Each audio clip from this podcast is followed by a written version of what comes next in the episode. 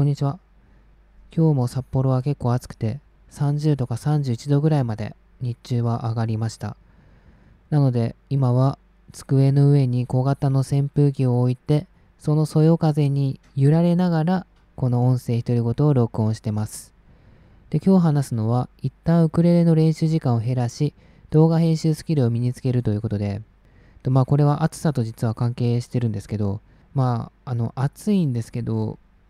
そのウクレレを練習するときに窓を開けてったら、その音が、こう、隣近所の、まあ、住民の方に迷惑がかかってしまうということで、まあ、ここ最近はずっと、まあ、ここ最近というか、これまでもずっとウクレレの練習をするときは窓を閉めて練習していたんですけど、さすがにこう、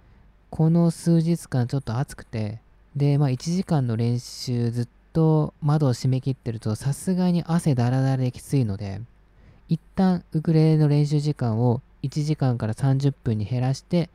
その分を動画編集の時間に回したいなというふうに思います。まあその暑い中やってもいいんですけど、まあどうしても効率が落ちちゃうというか、まあ、眠たくなってしまう。意識がちょっと薄れてしまう瞬間があるんですよね。まあ、そんな中無理してやるのもどうなのかなっていう気がしていて、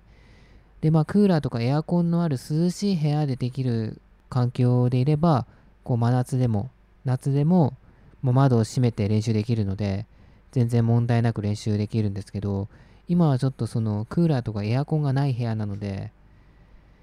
うん、まあね窓を開けないとめちゃくちゃ暑いんですよね、まあ、なので、まあ、ちょっとまあ苦渋の決断ではあるんですけど一旦ウクレレの練習時間を減らします。でまあ動画編集スキルを身につける理由としてはもともと動画編集結構興味があってあの、レオモンさんっていう実況者の方がいるんですけど、そのレオモンさんの実況がめちゃくちゃ好きで、で、レオモンさんの実況動画って編集がめちゃくちゃすごいんですよね。でそれを見てから、なんか、うん、かっこいい映像を作るって面白いというか楽しいんだなっていう、見ててワクワクするような映像を作りたいなっていう気持ちになったので、いつかは動画編集スキルを身につけて、レオモンさんが作ってるような、こう、予告だったり、まあ、エンディングだったり、そういう映像を作りたいな、動画を作りたいなっていうのは思ってたので、まあ、これを機にちょっと動画編集スキルを身につけて、まあ、稼げるぐらいまでの稼げるスキルを身につけたいなというふうに思ってます。で、まあ、これをうまく企画にして、動画編集で稼いだお金でウクレレを買うっていう。